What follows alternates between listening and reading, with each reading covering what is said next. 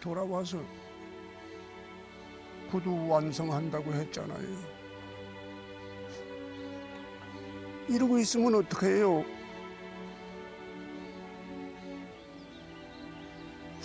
내가 얼마나 기다렸는데 돌아온다고 약속했잖아요. 왜 이러고 있어요? 뭐가 말 좀 해요. 50년 동안이나 기다렸는데 이 동생한테 뭐라고 말 좀 해요. 그때 형 혼자 두고 오는 게 아니었는데 형!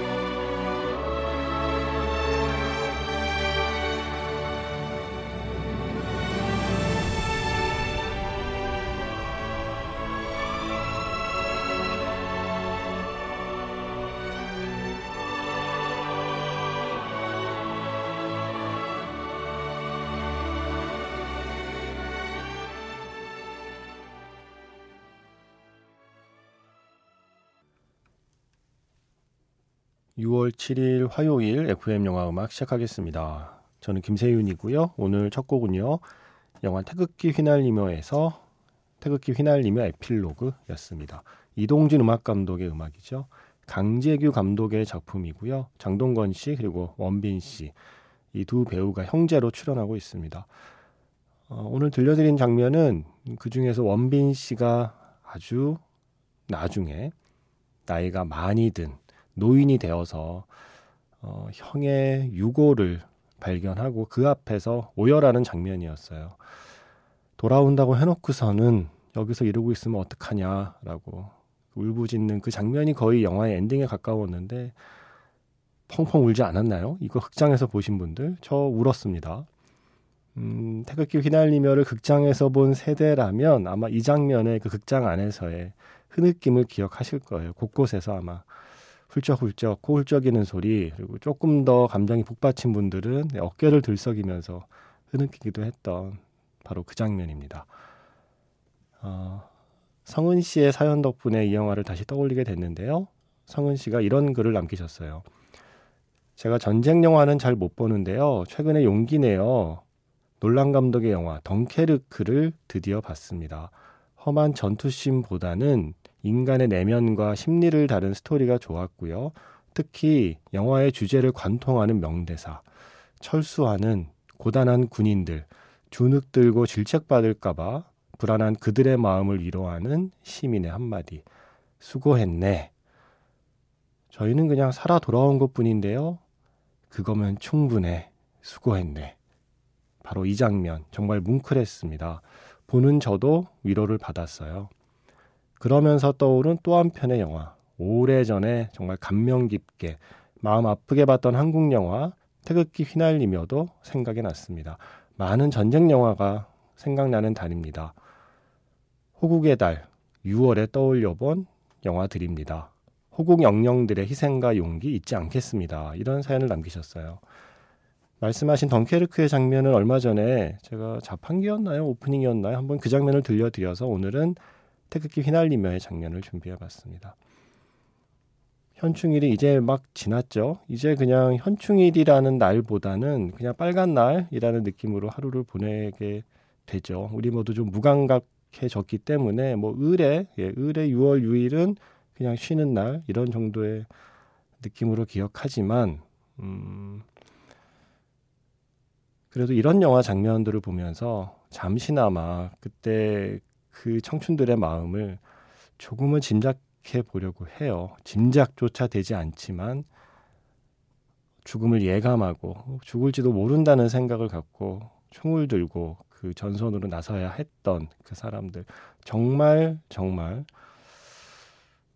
저는 상상이 잘 안 갈 정도입니다. 그리고 와 진짜 그분들 아니었으면 어쩔 뻔했냐라는 생각 사실 하게 돼요. 다시 한번 정말 고맙다는 생각을 하게 되고 정말 죄송한 마음을 갖게 됩니다. 그분들은 이 시간을 살지 못하셨고 그분들이 살지 못하셔서 저는 이 시간을 살고 있고 1년에 하루라도 그 생각을 해보는 날입니다. 성은 씨 덕분에 태극기 휘날리며 라는 영화의 그 한 장면을 떠올려 봤습니다. 문자번호 샵 8000번이고요. 짧게 보내시면 50원, 길게 보내시면 100원의 추가 정보 이용료가 붙습니다. 스마트 라디오 미니 어플은 무료이고요. 카카오톡 채널 FM 영화음악으로 사연과 신청곡을 남겨두셔도 됩니다. 바이올린으로 연주하는 라비앙 로즈. 6월 한 달 동안 하루에 한 곡씩 라비앙 로즈의 다양한 버전을 들려드리고 있죠. 오늘은 다니엘 호프의 바이올린 연주였습니다. 왜 이렇게 슬프게 들리죠? 오늘이 현충일 관련 오프닝을 한 다음이라 그런가 조금 슬프게 들리네요. 장미로 기억되어야 할 청춘의 시간들이 국화로 기억되는 그 분들이라는 생각에 잠시 숙연해지기도 했습니다. 9028 쓰시는 분께서 제이슨 베커는 아직 죽지 않았다. 전부터 보려고 한 작품인데 이번에 보았습니다. 예상치 못한 감동이 있고 그러네요. 제이슨 베커의 Altitude 신청합니다. 라고 하셨어요. 와 잠시 저도 잊고 있던 이름이었어요. 기타리스트 제이슨 베커. 제가 기억하는 건 예전에 캐코포니. 캐코포니라는 팀이 처음 나왔을 때 제가 LP를 샀던 기억이 나요. 엄청난 기타의 천재로 불려왔던 사람이죠. 근데 20살 무렵에 아마 우리가 흔히 말하는 루게릭병 진단을 받고 음악을 더 이상 못하게 됐을 거예요.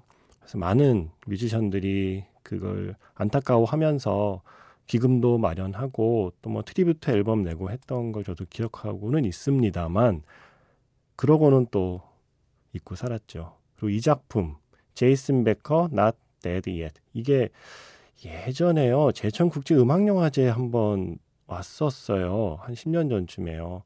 그때 보고 싶었는데 못 봤거든요. 제가. 근데 이 작품을 보셨군요. 지금 OTT에 있는 것 같더라고요.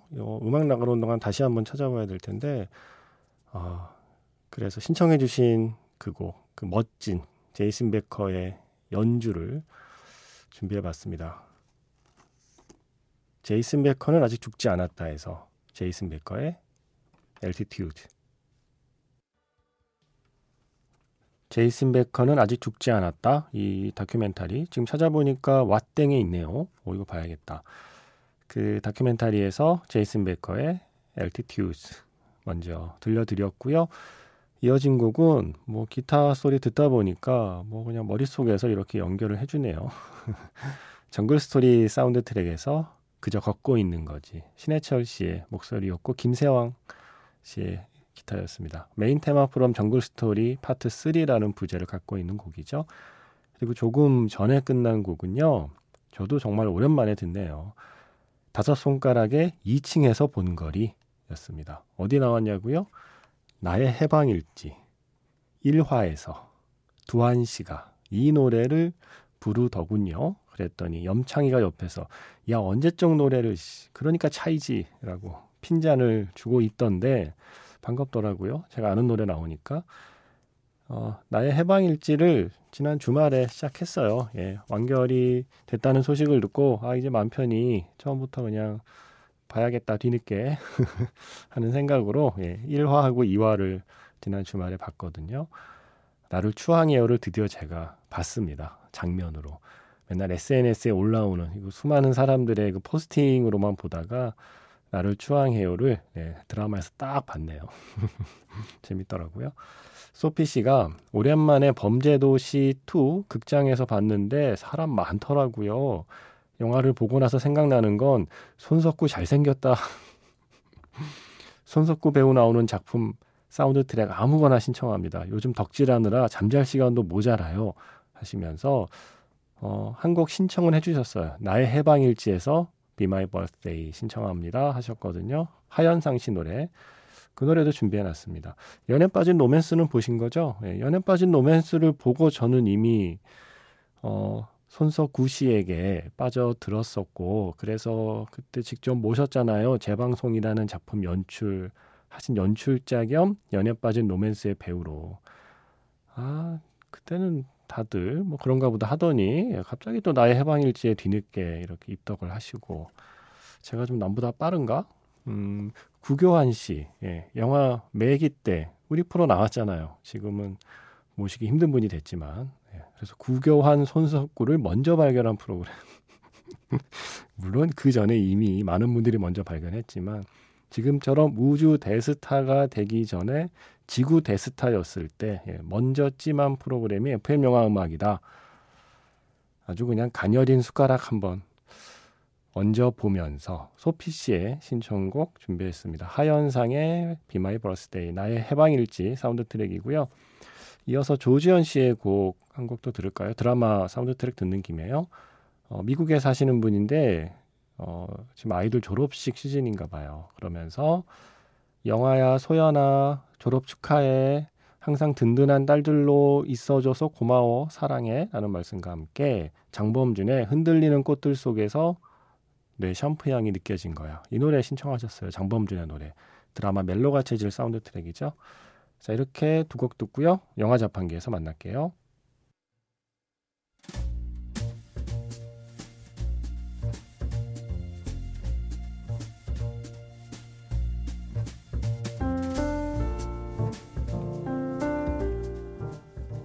다시 꺼내보는 그 장면, 영화 자판기.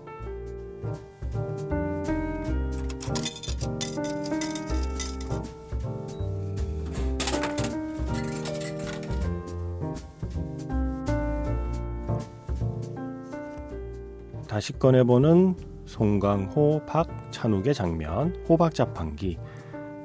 오늘 제가 자판기에서 뽑은 장면은요, 영화 공동경비구역 JSA에서 한 장면입니다.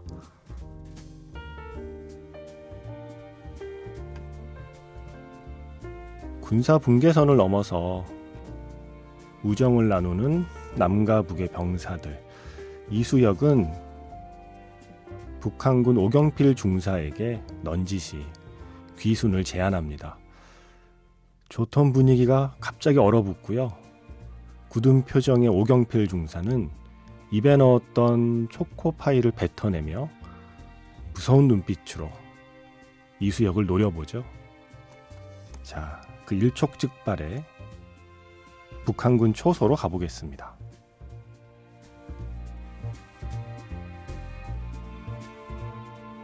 자, 하나, 둘, 셋! 그렇죠. 우리 공화국에선 왜 이런 거 못 만드나 몰라.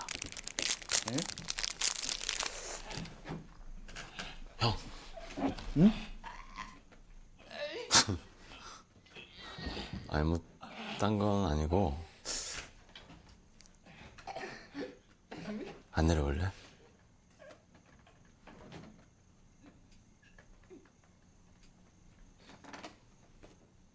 초코파이 배 찢어지게 먹을 수 있잖아. 아휴,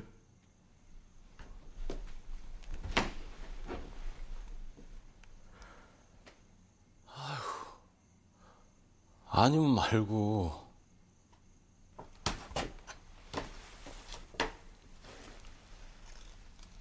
이수혁이, 내 딱 한 번만 얘기할 테니까 잘 들어두라. 내 꿈은 말이야, 언젠가 우리 공화국이 남조선보다 훨씬 더 맛있는 과자를 만드는 게야. 알겠어?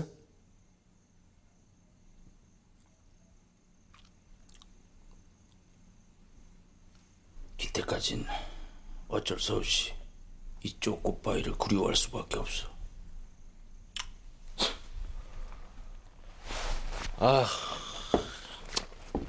관둡시다. 노인 내 입만 살아가지고. 아이씨, 하지마. 하지마 좀. 아이씨, 입 깨리고 막아라. 야, 남성실.